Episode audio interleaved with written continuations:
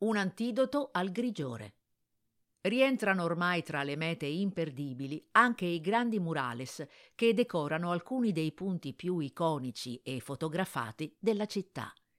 La street art ha cambiato il volto di Milano, trasformando interi quartieri in musei a cielo aperto, grazie alle opere firmate dai writer da tutto il mondo.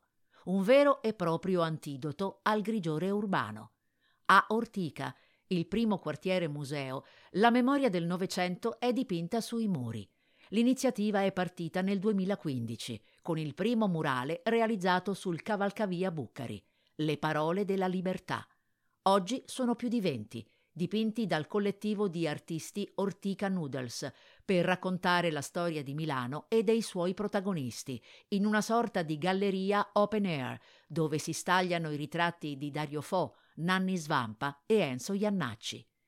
Altre mete imperdibili sono Love Seeker, il graffito di Millo al Giardino delle Culture in via Morosini, Antropoceano di Federico Massa, in arte Iena Cruz, realizzato con pittura Airlight in grado di ridurre l'inquinamento atmosferico in via Viotti 13, zona Lambrate, o Animal Factory di Blue e Erika il cane, che con il loro intervento hanno trasformato la facciata del PAC, il padiglione d'arte contemporanea in via Palestro.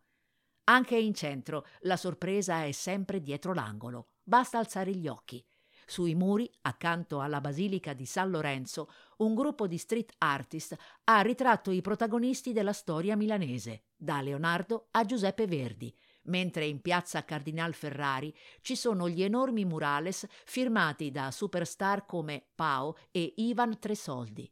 Per orientarsi in questa geografia che cambia di giorno in giorno è nato il MAUA, il primo museo italiano di arte urbana aumentata, la più grande mappatura cittadina di street art con centinaia di opere fotografate e schedate, dal Giambellino a Corvetto, da Niguarda alla Bovisa.